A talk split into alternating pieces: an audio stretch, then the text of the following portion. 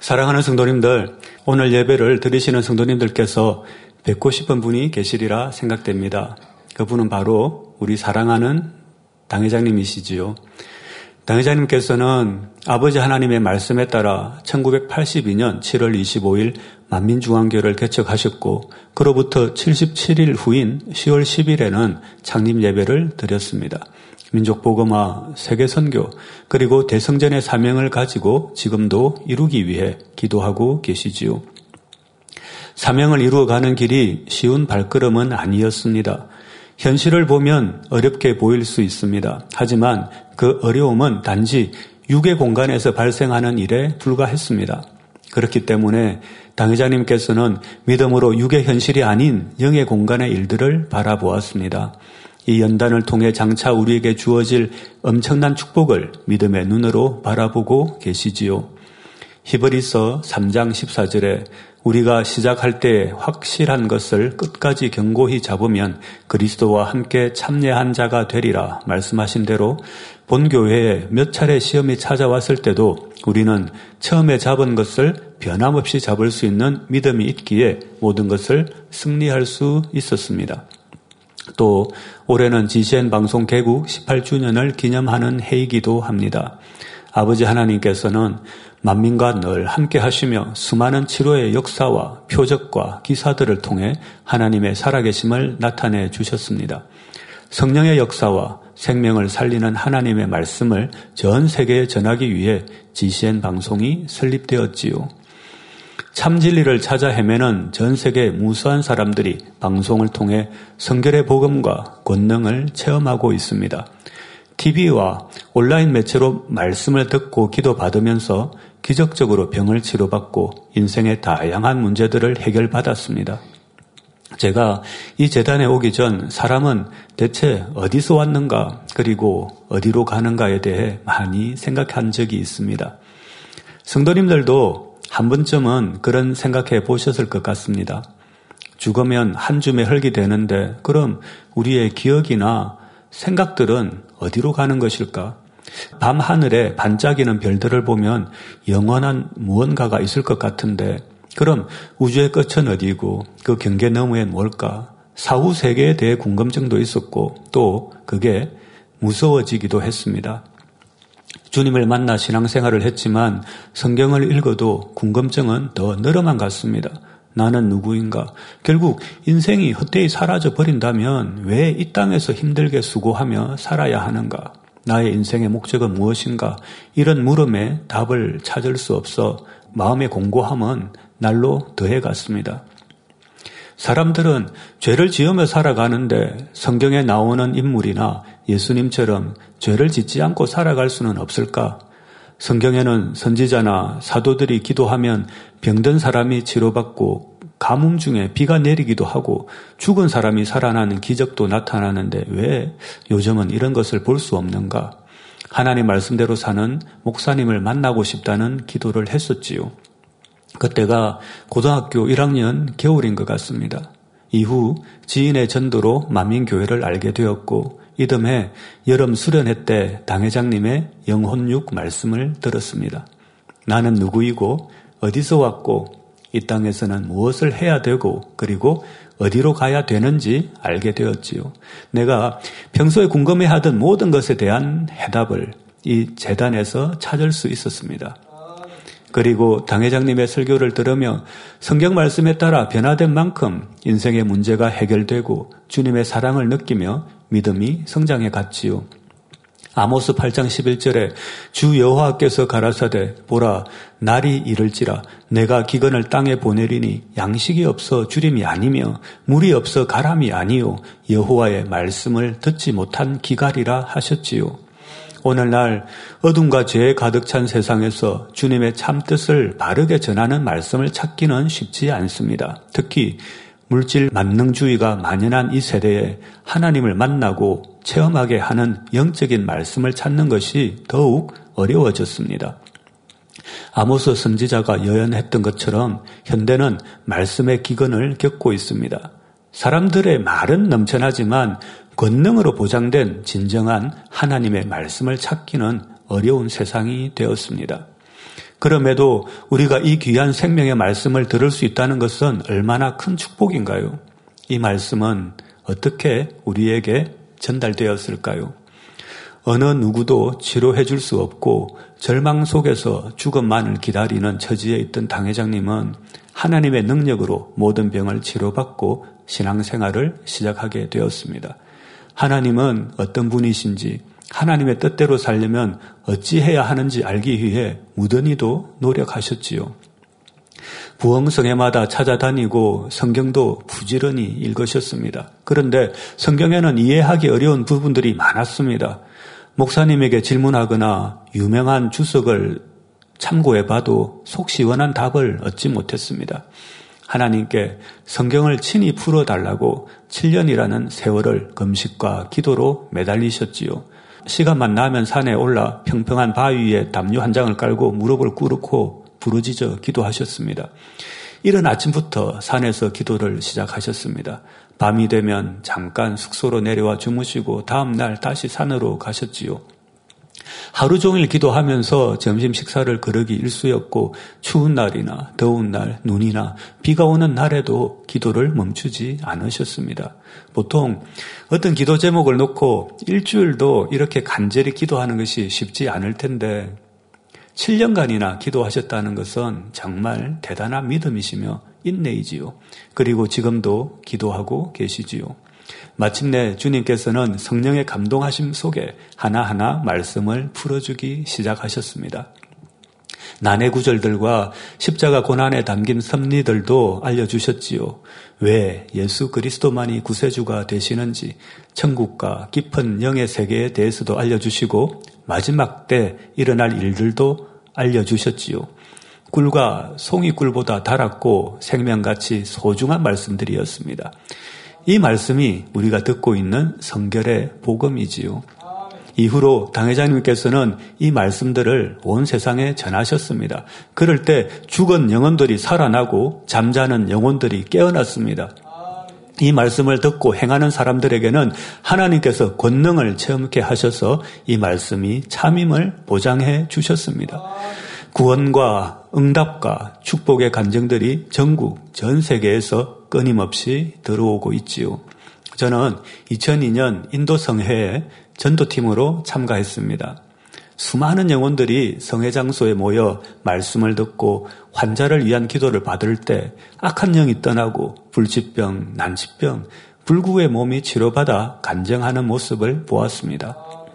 만약 우리 자녀가 더운 사막에서 길을 잃어 마실 물이 필요한 위급한 상황에 처했다면 우리는 당연히 물을 전달하려 할 것입니다.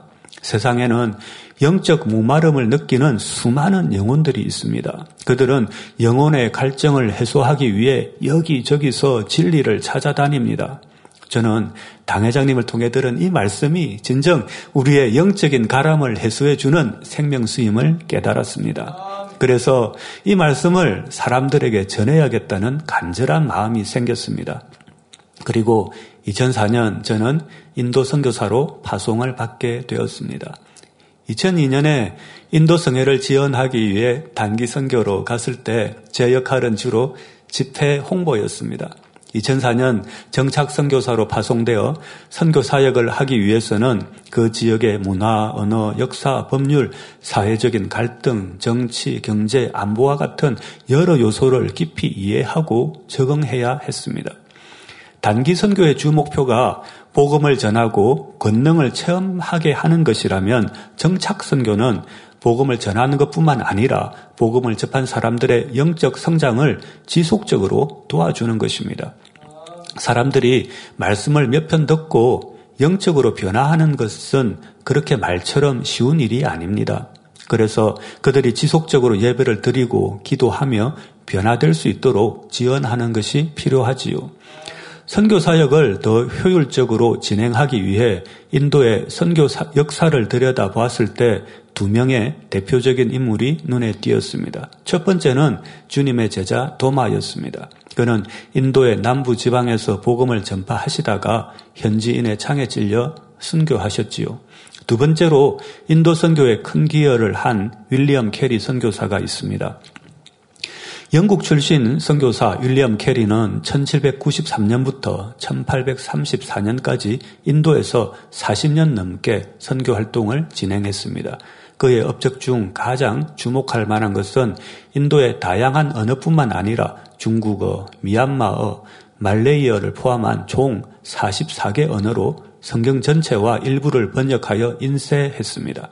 이러한 번역 활동 덕분에 200여 년이 지난 지금도 해당 언어권의 사람들이 자신의 모국어로 성경을 읽고 복음을 접하며 하나님의 뜻을 찾아 신앙생활을 할 수 있게 된 것입니다. 그의 선교 활동이 모두 순탄하게 진행된 것은 아니었습니다. 그가 겪은 가장 큰 시련 중 하나는 바로 수년간의 헌신적인 노력으로 번역한 성경 원고 전부가 화재로 인해 불타 없어진 것이었습니다. 일순간에 잿더미로 변해버린 성경 번역본을 바라보며 너무나 마음이 아픈 상황이었지만 윌리엄 캐리 선교사는 결코 낙담하지 않았습니다. 번역은 복잡하고 주의가 필요한 작업입니다. 저희가 인도에서 번역 작업을 할 때 이와 비슷한 일을 경험했습니다. 해당 번역자가 컴퓨터를 활용하는 데 능숙하지 않아 번역 내용을 먼저 종이에 적은 뒤 이를 컴퓨터로 다시 입력하는 방식을 선택했고 이 과정은 수개월에 걸쳐 이루어졌습니다. 번역이 얼마나 정확하게 되었는지 확인하고자 현지 목사님께 물어봤는데 그 목사님은 no problem이라고 했습니다. no는 아님이요. 프라브름은, 프라브름은 문제라는 건데 저는 처음에 문제없으로 받아들였지요. 타이핑을 마치고 인쇄하러 갔더니 인쇄소에서 번역에 오류가 많아 인쇄를 할 수 없다는 것입니다. 그래서 다시 그 현지 목사님께 물었더니 No problem이라는 것은 문제가 있기는 하지만 당장 큰 일이 나는 것은 아니니 큰 문제는 아니다라는 인도식 대답이었습니다. 결과적으로 새로 번역하는 것이 좋겠다는 의견에 따라 그 번역물은 사용하지 못하게 되었지요.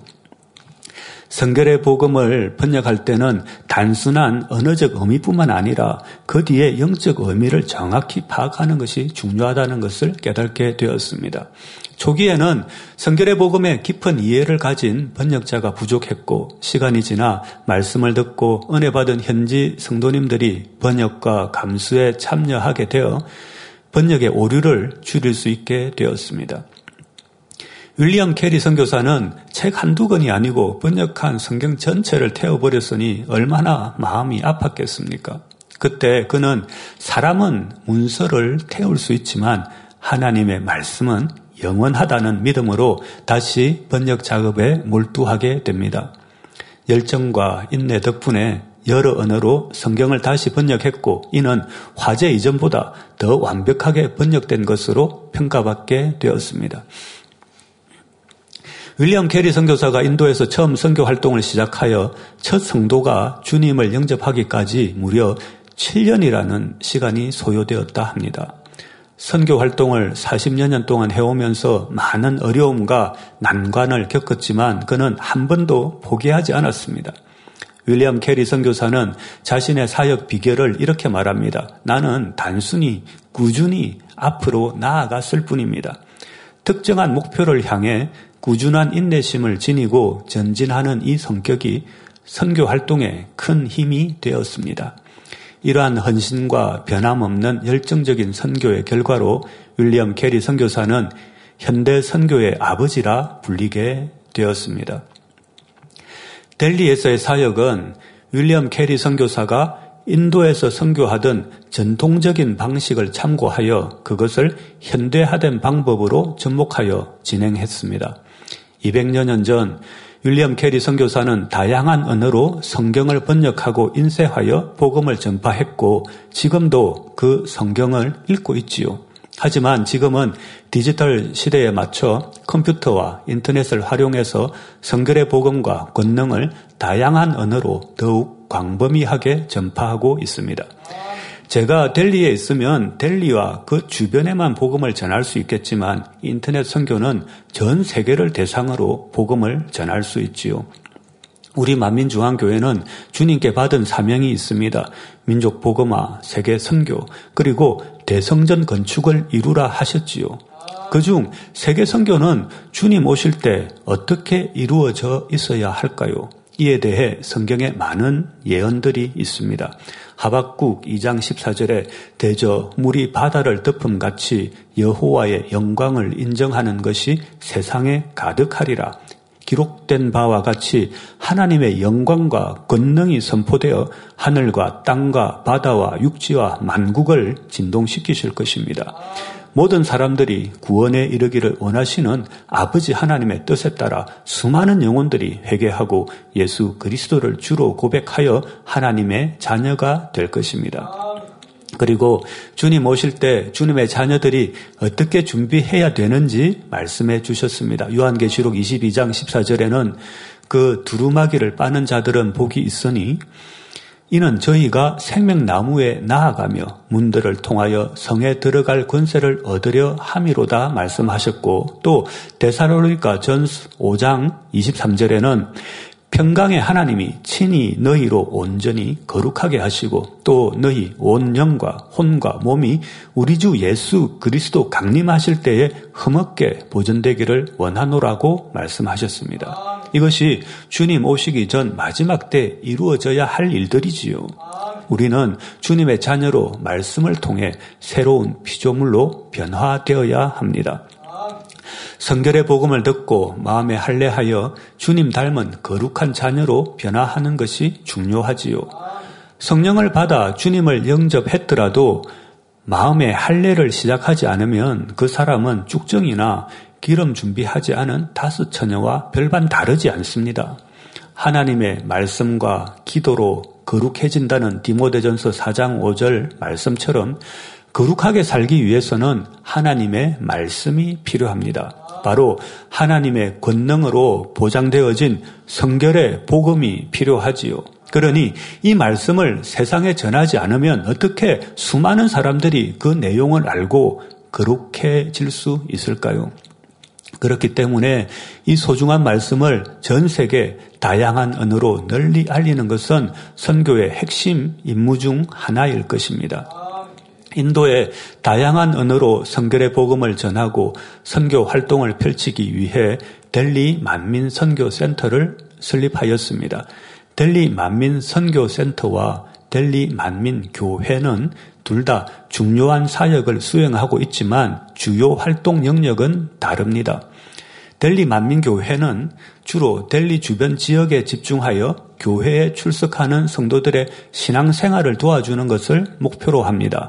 성도님들과 함께 모여 예배를 드리고 함께 교제하고 성장하는 데 중점을 둡니다. 반면 델리 만민 선교센터는 광범위한 선교 활동을 수행합니다. GCN TV, WCDN, 우림북, MIS, 만민뉴스 등의 다양한 방송과 번역, 출판뿐만 아니라 신학교와 교회 개척 활동과 구제 사역을 통해 전 세계의 사람들에게 복음을 전파하고 있습니다. 이 사역은 델리 지역을 넘어 전 세계에서 이루어지고 있습니다. 처음 인도 사역을 시작할 때 주변에 일꾼이 없었습니다. 일꾼을 찾고 그 일꾼이 성장할 때까지 인내와 기다림의 시간이 필요했습니다. 인도 각 지역을 방문하여 성결의 말씀을 가르치고 책자를 보내주었습니다. 그리고 인도 각지에서 성결의 복음을 배우기 원하는 기독 청년들을 모아 제 사택에 함께 거주하며 말씀을 가르쳤지요. 기숙사가 없기 때문에 사택에서 함께 음식을 해 먹으며 잠을 자고 기도하며 성결의 복음을 가르쳤지요. 이렇게 함께 생활하다 떠나버린 이가 있었는데 어느 날 연락이 왔습니다. 이가 너무 아프다는 겁니다. 발치를 해야 되는데 치아가 가로로 누워 있어 수술 비용이 없다는 겁니다. 그래서 사무실로 오라 하고 수술 비용을 드렸습니다. 함께 있었던 일꾼들이 떠난 사람을 왜 도와주냐는 것입니다. 그리고 한동안 연락이 없다 또 전화가 왔습니다. 자기 딸이 생일인데 생일 케이크를 사줄 수 있냐는 겁니다. 그래서 또 사무실에 오라 했습니다. 케이크를 사드리고 또 생일 선물해 주라고 비용을 조금 더 드렸습니다. 이렇게 당회장님의 가르침대로 변함없이 선과 사랑을 행했더니 주님께서 마음 다해 일하는 일꾼도 보내주시고 선교 사역에 축복도 주시기 시작하셨습니다. 인도에서 곧 장로님이 되실 집사님이 계신데 라비 어거스틴 집사님이십니다. 이분은 어렸을 때부터 아버지가 감리교회 목사였기 때문에 교회 환경에서 자랐습니다. 그렇지만 영적인 체험과 영적인 말씀이 없었기에 지식적인 신앙생활을 하고 있었지요. 어느 날 이분이 현지 인도 현지 목사님의 집회에 참석했는데 그 목사님은 죄, 특히 마음의 죄에 대해서도 가르치고 새 예루살렘에 대해서도 말씀하셔서 그 말씀에 감동을 받아 그 목사님이 인도하시는 집회를 찾아다녔다 합니다. 이후 당회장님의 책자를 구해 읽게 되었는데 자신의 은혜 받은 인도 목사님의 말씀과 너무나 유사했다 합니다. 그리고 어느 말씀이 원본인지 알아보니 당회장님의 말씀이 원본임을 깨닫고 델리 만민교회에 등록하셨습니다. 그 후 라비 집사님의 아버지는 고령과 함께 지병으로 인한 심한 통증을 겪고 있었습니다. 많은 목사님들의 기도에도 불구하고 변화가 없었는데 당회장님의 기도받은 손수건을 통해 기도를 받은 후 뚜렷한 변화가 나타났습니다. 통증이 완전히 사라져 아버지는 평안히 소천하셨다고 합니다. 집사님 또한 감정이 있으신데 담석증으로 큰 통증을 겪고 있었고 그로 인해 수술을 앞두고 있었습니다. 믿음으로 당회장님의 환자를 위한 기도를 받으며 수술을 준비하고 있었다고 합니다. 그런데 수술날 아침 수술을 위한 최종 검사에서 놀랍게도 담석이 완전히 없어진 것을 확인했습니다. 이러한 경험을 통해 집사님은 이 성결의 복음을 더욱 열정적으로 전하고 계십니다. 우리가 미국 대통령의 연설을 들어도 한국어로 통역해 주지 않으면 그 내용을 알 수 없는 것처럼 성결의 복음도 현지어로 번역되지 않으면 현지인에게 전달될 수 없습니다. 현재 인도에서는 기독교가 빠르게 성장하고 있고 스마트폰과 인터넷도 보급되고 있어 많은 사람들이 생명의 말씀을 듣기 원하고 있습니다. 영어로 된 자료는 많지만 현지어 자료는 부족해서 잘못된 교리를 담은 이단 자료도 퍼져나가고 있습니다. 마치 목마른 사람이 바닷물이나 오염된 물이라도 마셔 갈증을 해소하려는 상황이지요. 이런 환경에서 우리는 생명의 말씀인 성결의 복음을 현지어로 빠르게 번역해서 전달해야 합니다. 초기에는 신문을 통해 어, 복음을 전파했고 권능에 관한 영상도 현지어 더빙으로 제공했습니다. 하지만 인도의 방대한 인구를 생각하면 인쇄된 책자나 신문의 양은 결코 충분하지 않았습니다. 게다가 아직 출판되지 않은 언어로 된 자료는 훨씬 더 많습니다. 그럼에도 불구하고 말씀 듣기를 원하는 지역을 직접 방문해 복음을 전했고 때로는 24시간 혹은 48시간 이상 이동하면서도 목마른 영혼에게 생명의 물을 전달하는 마음으로 전도 활동을 이어갔습니다.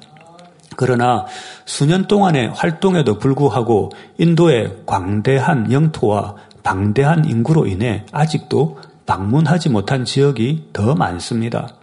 방송은 동시에 다양한 지역에 지속적으로 말씀을 전파할 수 있는 가장 효과적인 도구입니다.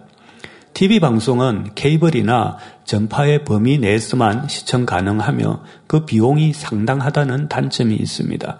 이러한 문제를 극복하기 위해 유튜브를 통한 전도 사역을 시작하게 되었습니다. 이는 마치 생명수를 공급하는 파이프라인을 구축하는 것과 같습니다. 이제 사람들은 소지하고 있는 휴대폰만 있으면 언제 어디서나 그 파이프라인을 통해 생명의 말씀, 즉 성결의 복음을 마실 수 있게 된 것입니다. 이로 인해 더 많은 사람들이 자유롭게 복음을 듣고 받아들일 수 있게 되었습니다. 코로나 이후 많은 것들이 변화되었습니다. 현 시점에 가장 효율적인 선교 방식을 채택한 것이 비대면 온라인 선교입니다. 온라인 선교는 현지의 통역자를 양성하여 복음을 전하고 예배를 드리고 성도들을 지속적으로 양육, 양육할 수 있지요. 더 큰 장점은 공간을 뛰어넘어 전 세계 어느 곳에서도 자신의 모국어로 말씀을 들을 수 있다는 것입니다.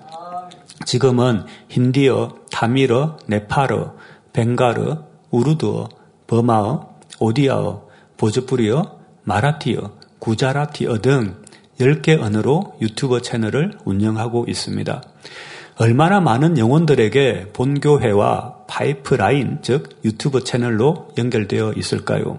이렇게 다양한 언어로 방송되는 유튜브 채널로 들을 수 있는 인구수는 전 세계 인구의 3분의 1인 27억 명이 됩니다.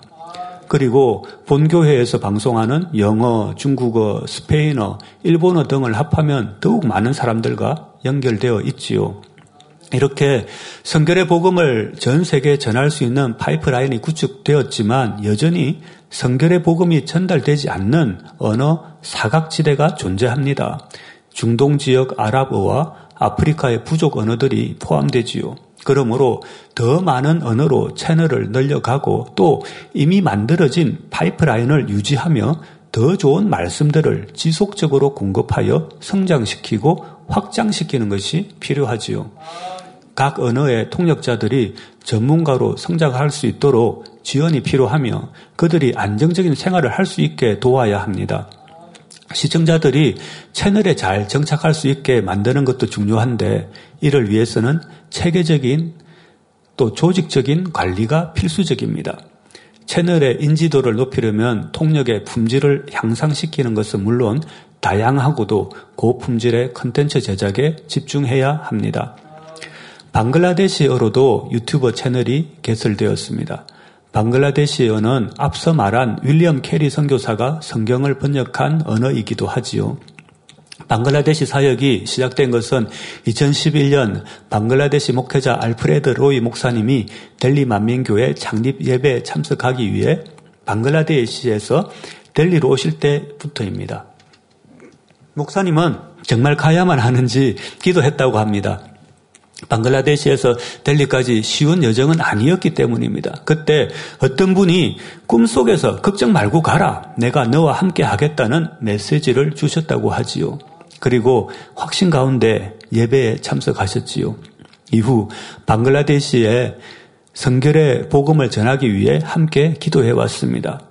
2023년 목사님의 아들 알드린 형제가 법대를 졸업하고 이제는 성결의 복음을 방글라데시어로 통역하고 있습니다.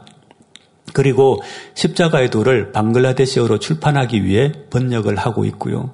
또 네팔어를 통역하는 사리카 성도님은 아들 어, 옴 프라카시가 건강해지는 것이 기도 제목이었습니다. 건강했던 아이가 고열에 시달리더니 혼수 상태가 되었고 깨어나지를 못했습니다. 그리고 심한 경련과 발작 증세가 있었지요. 치료받기 위해 여러 교회를 다녔는데 네팔의 한 목사님이 이재록 목사님을 만나야 문제 해결 받을 수 있다고 해서 만민교회를 찾게 되었다고 합니다. 그리고 은사 집회를 참여하면서 아이의 심한 발작 증세는 줄어들고 의식이 생겼습니다. 온전한 치료를 위해 원인을 찾던 중 자신과 부모님이 사원을 여러 개 건축한 일로 인해 많은 사람들을 어둠으로 인도하게 된 것을 깨닫고 회개하게 되었습니다.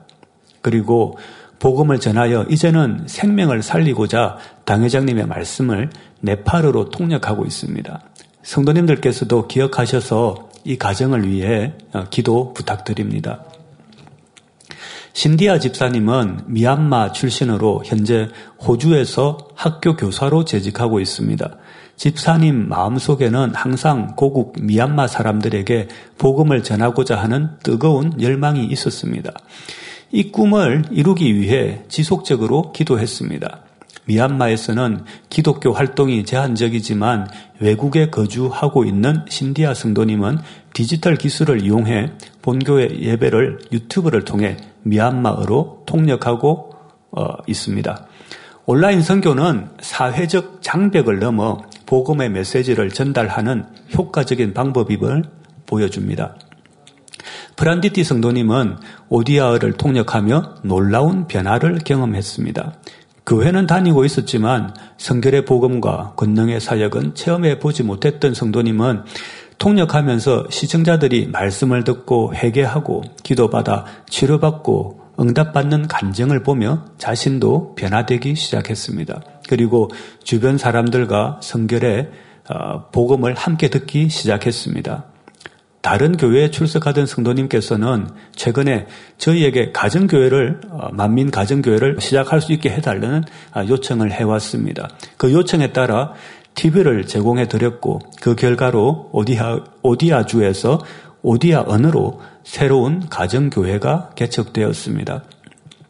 공간의 장벽을 넘어 성결의 복음을 전 세계로 공급할 수 있는 파이프라인이 만들어져 카타르, 말레이시아, 네팔, 파키스탄 등 세계 곳곳에서도 말씀을 듣고 변화되었다는 간증을 보내오고 있습니다. 파키스탄에서는 결혼한 지 10년 동안 자녀가 없었던 부부가 말씀을 듣고 변화되어 12년 만에 출산했다는 간증도 있고 또 영국에서도 성도님들이 생겨 영국 런던과 엑스터 그리고 켄터에도 가정교회가 형성되었지요. 영국 켄트에 거주하는 자비르 성도님은 수년간 GCN-TV 힌디로 말씀을 들어왔는데 말씀이 너무 좋아 만민과 하나가 되기를 원한다 하셨지요. 또 이분들은 자신의 모국어인 펀잡으로 말씀이 통역될 수 있도록 기도하고 있습니다. 유튜브 채널은 공간과 언어의 제한을 넘어서며 각각의 사람에게 지속적으로 성결의 복음을 전달하는 파이프라인처럼 기능합니다. 그렇다면 이 파이프라인을 통해 복음을 접하게 된 성도들을 어떻게 도와야 할까요? 인도 전역을 돌며 손수건 집회, 목회자 세미나, MIS 등을 진행하던 시절 항상 제 마음속에 남는 생각은 은혜를 받은 이들을 앞으로 어떻게 지속적으로 영적으로 돌봐줄 수 있을까 였습니다. 유튜브를 통해 성결의 복음을 접하는 시청자와 성도들에게도 같은 생각이 들었습니다. 비대면 온라인 사역에서 가장 중요한 것은 바로 이 부분입니다. 지속적인 교류와 지원이지요. 그래서 저희는 본교회 구역장님들이 자신의 구역 식구들을 돌볼 때의 마음처럼 말씀을 듣는 시청자들이 건강하게 성장할 수 있도록 가장 가까이서 지원해주기 위해 24시간 콜센터를 운영하고 있습니다. 더불어 콜센터에서 지원 가능한 언어의 범위도 네팔어, 펀자버 등으로 점점 확장해 나갈 계획입니다. 저희 콜센터는 24시간 동안 전화와 왓츠앱 메신저를 통해 시청자들의 다양한 필요를 접수하고 지원하고 있습니다. 상담을 통해 필요한 말씀, 동영상을 전송해드리고 기도와 상담을 해드리고 성도들의 간정도 접수하고 있습니다. 필요에 따라 단임 목사와의 개인적인 상담을 화상으로 진행합니다. 따라서 콜센터의 일꾼들은 자신이 받는 전화 한 통화가 해당 지역의 성도를 살린다는 사명감을 가지고 일하며 그 과정에서 자연스레 지역의 리더 역할을 하게 됩니다. 그들은 같은 지역의 시청자들을 모아 줌 미팅을 통한 손수건 기도회도 하며 구제와 때로는 통신 비용을 지원해 드리기도 하고 성찬식 참여하는 방법 또 본교회의 다양한 행사를 가정에서 참여할 수 있도록 안내하고 지원해 드립니다. 각 어느 채널의 통역자들은 통역뿐만 아니라 상담 업무도 함께 담당하게 됩니다. 특히 힌디어와 우르두어 채널에서는 초기 시청자였던 몇몇이 성장하여 이제는 일꾼의 역할을 하며 다른 시청자들의 상담을 지원하고 있습니다. 온라인을 통해 여러 선교회 조직, 예를 들면 남선교회와 또 아동부 등이 형성되었고 그 안에서 구역과 지역별로 활동이 진행되고 있습니다.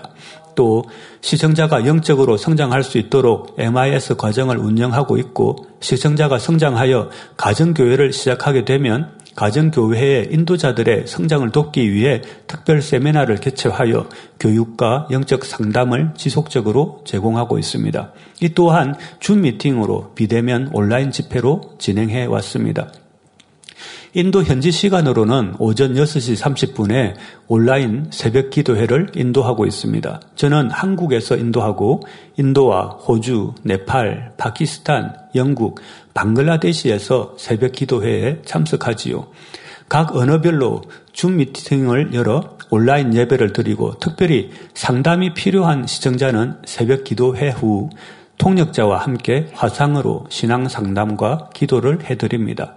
이와 같이 날마다 하나님 나라가 확장되고 있는 것은 성결의 복음과 이 말씀을 보장해 주시는 권능이 있기 때문에 가능한 일입니다. 통역자와 콜센터 상담자 모두 그들의 공통된 특징은 아버지 하나님으로부터 받은 은혜에 감사하며 이 일을 수행하고 그 과정에서 하나님의 축복을 경험하며 행복한 신앙생활을 누리고 있다는 것입니다. 콜센터 상담자들의 간증이 많은데 다음에 기회가 된다면 함께 나누겠습니다. 어릴 때 불렀던 찬양이 있습니다. 사막에 샘이 넘쳐 흐르리라 사막에 꽃이 피어 향내 내리라 주님이 다스리는 그 나라가 되면은 사막이 꽃동산 되리 여름 성경학교에서 배운 찬양을 최근 다시 부를 때 메마른 사막에 성결의 복음이 흘러가 죽어가는 영혼들이 새 생명을 얻고 싹이나 자라 열매 맺고 숲을 이룰 모습을 생각하면 저의 마음속에 충만함이 넘칩니다. 오늘 본문 말씀인 요수와 14장 12절에 그날에 여호와께서 말씀하신 이 산지를 내게 주소서라는 갈렙의 믿음의 고백을 볼 수 있습니다.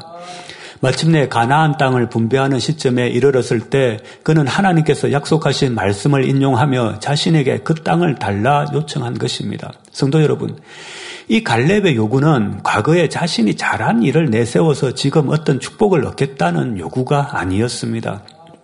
오랫동안 여호수와 함께한 이스라엘의 어른이요. 전쟁에도 많은 공을 세웠으니 그만한 대가를 취하겠다는 주장이 아니었습니다.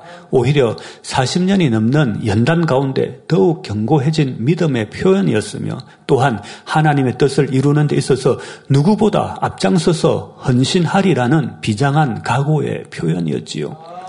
그가 요구하는 헤브론 지역은 아직 이방 족속인 아낙 자손이 차지하고 있으므로 지금부터 싸워서 취해야 하는 지역입니다.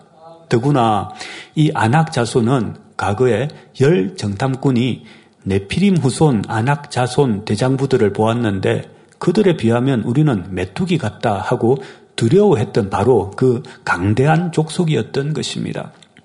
이미 점령된 편안한 땅을 달라 하는 것이 아니라 강대한 안악 자손이 차지하고 있으므로 다시 어려운 전쟁을 치러야 하는 헤브론 땅을 오직 하나님의 약속에 의지하여 요구하는 것이지요.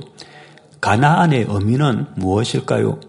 젖과 꿀이 흐르는 약속의 땅으로 알려진 가나안은 육적인 의미로 볼 때 비옥한 토양과 풍부한 물을 공급받을 수 있는 곳으로 생각될 수 있습니다. 그러나 현실의 이스라엘 땅을 보면 적국들에게 둘러싸여 있습니다. 하나님의 약속이 단순히 가나안 땅에 들어가면 축복을 받게 될 것이라는 육적인 의미로만 받아들인다면 단순히 땅을 얻기 위한 목적으로만 행동하게 될 것입니다. 그것은 하나님의 진정한 계획과 섭리를 오해하는 것이지요. 하나님의 약속은 이렇습니다. 하나님 말씀대로 살아가면 가나안 땅에서 축복을 주시겠다는 것입니다. 이사야서 1장 19절에 너희가 절겨 순종하면 땅에 아름다운 소산을 먹을 것이요. 말씀하신 대로 가나안 땅에 들어가도 축복을 받는 조건은 성결과 순종입니다. 결국 이스라엘 백성이 하나님의 약속을 받기 위해서는 거룩하게 살아야 했습니다. 이스라엘 역사를 보면 다윗처럼 하나님 말씀에 순종하는 왕이 나왔을 때는 강대국이 되었고 그렇지 않았을 때는 주변국의 공격과 위협을 받아 나라가 분열되기도 하고 큰 어려움에 빠졌던 것을 볼 수 있습니다. 여기서 우리가 깨달아야 할 것은 무엇입니까? 가나안에 들어간 후 하나님의 약속을 성취하며 하나님께서 예비하신 축복을 받기 위해서는 이제 우리가 더욱 하나님의 말씀에 순종하며 마음의 성결을 이루어 가야 한다는 것입니다. 우리가 얻고자 하는 열매를 얻기 위해 새로운 땅 위에 믿음으로 심어 나가야 하지요. 결론을 말씀드리겠습니다. 사랑하는 성도님들.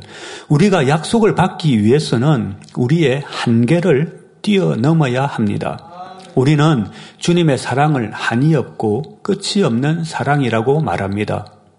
주님의 사랑은 한계가 없는 사랑이시지요. 예를 들면 마태복음 18장에서 베드로가 주님께 물었습니다. 주님, 형제가 나에게 죄를 범하면 몇 번을 용서해 줘야 할까요? 일곱 번까지 할까요? 그러나 주님께서는 일곱 번만이 아니라 일원에 일곱 번까지라도 용서하라고 답하셨습니다. 현대 사회에서는 한 번도 용서하지 못하는 사람이 많고 아무 이유 없이 무차별 폭행을 가하는 악한 행위를 접하게 되지만 베드로는 일곱 번이라도 용서하는 너그러운 마음을 가졌으나 주님의 무한한 사랑과 비교하면 그 한계를 알 수 있습니다. 주님은 이런 번에 일곱 번이라도 용서해 주시며 오래를 가자면 심리도 함께 가주시고 속옷을 달라면 그도까지도 나눠주시는 무한한 사랑을 가지고 계시지요. 또 주님은 이와 같은 대단한 사랑으로 자신의 생명을 십자가에서 희생하여 우리에게 구원이라는 가장 소중한 선물을 주셨습니다. 이것만이 주님의 사랑이 아닙니다. 지금도 계속 우리를 위해 기도하시고 올바른 구원의 길로 인도해 주시고 계시지요. 성경에는 사람이 가진 한계를 뛰어넘는 선과 사랑을 이루어 하나님의 무한한 능력을 이 땅에 펼쳐 보이며 하나님의 섭리를 이룬 분들이 많이 있습니다. 모세는 하나님이 주신 사명을 충성스럽게 감당했습니다. 이스라엘 백성들은 광야에서 모세에게 불평하고 반항했습니다. 그러나 모세는 끝까지 그들을 가나안 땅으로 인도했습니다. 백성들의 큰 죄 때문에 하나님이 진멸하시겠다고 했을 때 모세는 백성들을 위해 자신의 생명조차 바치겠다고 기도했습니다. 출애굽기 32장 31절에서 32절에 슬프도소이다. 이 백성이 자기들을 위하여 금신을 즉 금으로 우상을 만들어 싸우니 큰 죄를 범하였나이다. 그러나 합의하시면 이제 그들의 죄를 사하시옵소서. 그렇지 않사오면 원컨대 주의 기록하신 책에서 내 이름을 지워 버려 주옵소서 했지요. 자기 생명을 담보로 백성들의 죄를 사해 주기를 강구하고 있는 것입니다. 여기서 주의 기록한 책이라고 하면 바로 생명책을 말하는 것이고요. 모세는 이처럼 마음과 뜻과 정성을 다하고 목숨까지 바칠 수 있는 한계가 없는 사랑을 보여주었지요. 또 한 분 사도 바울을 들 수 있습니다. 사도 바울은 주님을 만난 이후로 그 생명이 끝날 때까지 변함없이 주님을 사랑하는 행함을 보였지요. 사도 바울은 이방인의 사도로서 험난한 여정을 걸었습니다. 유대인들의 반대와 핍박, 생명의 위험, 매질, 감옥에 갇히고 배가 파선하며 기아와 추위와 더위 등 많은 시련을 겪었습니다. 그러나 그는 이런 고난 가운데서도 교회와 성도들을 위한 사랑의 마음을 잃지 않았습니다. 사도 바울은 그의 선택을 후회하지 않았고 어려움 속에서도 영혼들을 위한 사랑과 염려가 앞섰습니다. 사도 바울의 영혼 구원에 대한 뜨거움이 얼마나 컸는지를 알 수 있는 말씀이 로마서 9장 3절에 나오지요. 바로 나의 형제 곧 골육의 친척을 위하여 내 자신이 저주를 받아 그리스도에게서 끊어질지라도 원하는 바로라 한 것입니다. 여기서 골육의 친척이란 혈연으로 이루어진 사람들만이 아닙니다. 사도 바울을 핍박하는 유대인들을 포함해서 모든 이스라엘 백성들을 의미하지요. 바울은 자신의 생명을 버려서라도 그들이 구원받기를 간절히 바랐던 것입니다. 사도 바울이나 모세 선지자와 같이 자신의 생명을 담보로 백성의 구원을 원하는 깊은 사랑과 열정을 지닌 사람은 흔치 않습니다. 이러한 영혼을 향한 뜨거운 사랑은 사람의 한계를 초월하는 것입니다. 그렇다면 우리의 한계는 어디까지일까요? 갈렙이 이 산지를 요구하여 받은 것처럼 우리가 우리의 믿음의 분깃과 축복을 얻기 위해서는 우리의 한계를 뛰어넘어야 합니다. 시련이 닥쳤을 때 얼마나 오래 있나야 하며 변치 않고 믿음을 지킬 수 있는가? 악을 행하는 상대방에게 얼마나 용서해 주며 꾸준히 선의 행동을 이어갈 수 있고 어느 순간까지 마음에 불편한 감정 없이 사랑을 지속할 수 있는가? 바로 이 질문들로 우리의 한계를 측정할 수 있습니다. 우리 신앙의 여정에서는 우리의 근본을 인식하고 우리 자신의 한계를 깨달아 그것을 초월하는 노력이 요구됩니다. 아버지 하나님께서는 우리에게 축복을 주시고 또 사명 감당을 잘 할 수 있도록 도와주시기를 원하시지요. 그러기 위해서는 축복받을 영적인 그릇이 준비되어야 합니다. 영적인 한계를 초월하면 더 많은 영혼을 인도할 수 있고 문제 해결받고 치료받으며 아버지 하나님의 무한한 축복을 경험할 수 있을 것입니다. 그런 믿음 속에서 하나님의 섭리와 우리의 비전이 이루어지지요. 인도 선교도 이제 새로운 도약을 준비하고 있습니다. 우리 자신의 한계를 인식하되 그 한계를 넘어서려는 꾸준한 노력을 통해 영적인 한계를 뛰어넘을 때 하나님께서 우리에게 주신 세계 선교의 비전은 성취될 것이고 대성전도 건축될 것입니다. 마지막 때 영광 중에 우리 주님을 맞이하는 복된 저와 여러분이 되시기를 주님의 이름으로 기원 드립니다. 할렐루야 전능하신 사랑의 아버지 하나님 이 시간 기도 받는 모든 성도님들 위해 안수하여 주옵소서 GCN 방송과 인터넷과 화상을 통해 기도받는 지 교회와 지 성전 그리고 전 세계 하나님의 자녀들 위에도 시공간을 초월하여 역사하여 주시기를 원합니다. 믿어지는 믿음을 주시고 부정적인 생각과 의심의 세력을 물리쳐 주옵시며 모든 시험 환란도 물리쳐 주옵소서.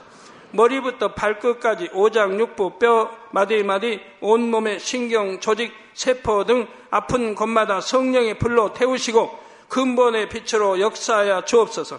예수 그리스도의 이름으로 명하노니 원수마귀 사단 모든 질병 균 연약함아 물러가라 빛이 여임하라 모든 불친 난치병도 성령의 불로 태워 깨끗하게 역사하여 주옵소서.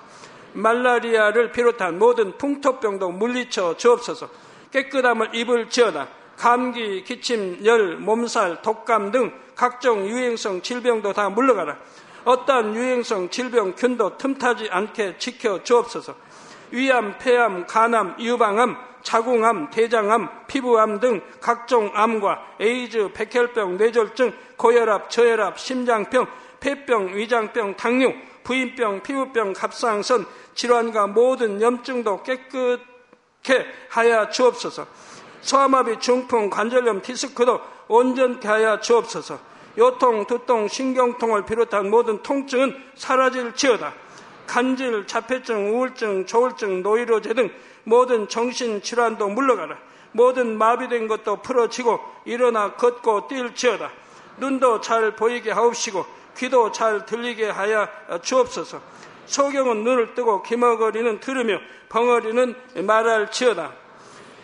각종 사고, 후유증도 깨끗게 하시고 부러진 뼈도 붙여 주옵소서. 화상 입은 것도 온전케 하옵소서. 화기야 물러가라. 열도 물러가라. 아버지 흉터도 나지 않게 역사해 주시기를 원합니다. 마약을 비롯하여 각종 약물과 독극물 중독도 깨끗함을 입을 지어다. 죽은 신경과 세포가 살아나며 죽은 자도 살아나게 하여 주옵소서. 잉태어 축복도 주시기를 원합니다. 잉태 축복을 받으라 예수 그리스도의 이름으로 명하느니 원수마귀 사단아 하늘 공중 곳에 잡은 악의 영들아 물러가라. 그의 사자들도 물러갈 지니라. 이 땅의 악한 영, 더러운 영, 거짓되고 간사한 영, 이간질하고 미혹하는 모든 어둠들은 물러가라. 모든 흉악의 결박을 풀고 어둠아 물러가라. 빛이 여 임하라. 아버지 하나님 부르짖어 기도할 수 있는 능력을 주시고 죄를 버리고 성결될 수 있는 능력을 주옵소서. 영혼이 잘됨 같이 범사에 잘되게 하시고 가정의 복음화도 이루어 주시기를 원합니다. 한 주간도 모든 사고와 재앙으로부터 지켜주시고 불통이 없는 형통한 삶을 살 수 있도록 축복해 주옵소서. 성령의 불담으로 천군 천사와 주님의 불꽃 같은 눈동자로 모든 하나님의 자녀들과 가정, 일터, 사업터를 지켜주시기를 원합니다. 학생들에게 지와 명철을 더하시고 공부도 할 수 있는 뜨거운 마음과 열정도 더하여 주옵소서. 마음과 생각을 세상에 빼앗기지 않도록 지키시고 하나님을 뜨겁게 사랑하는 학생들로 축복하여 주옵소서. 하나님의 자녀들이 먹으나 마시나 입으나 무엇을 하든지 하나님 앞에 영광 돌리는 삶이 되게 축복하여 주시기를 원합니다. 나는 하나님을 만났노라 체험했노라 응답 받았노라 축복 받았노라 간증하는 입술이 되게 역사하여 주옵소서. 아버지 하나님 감사합니다. 홀로 영광 받으옵소서. 우리 주 예수 그리스도의 이름으로 기도하옵나이다. 아멘.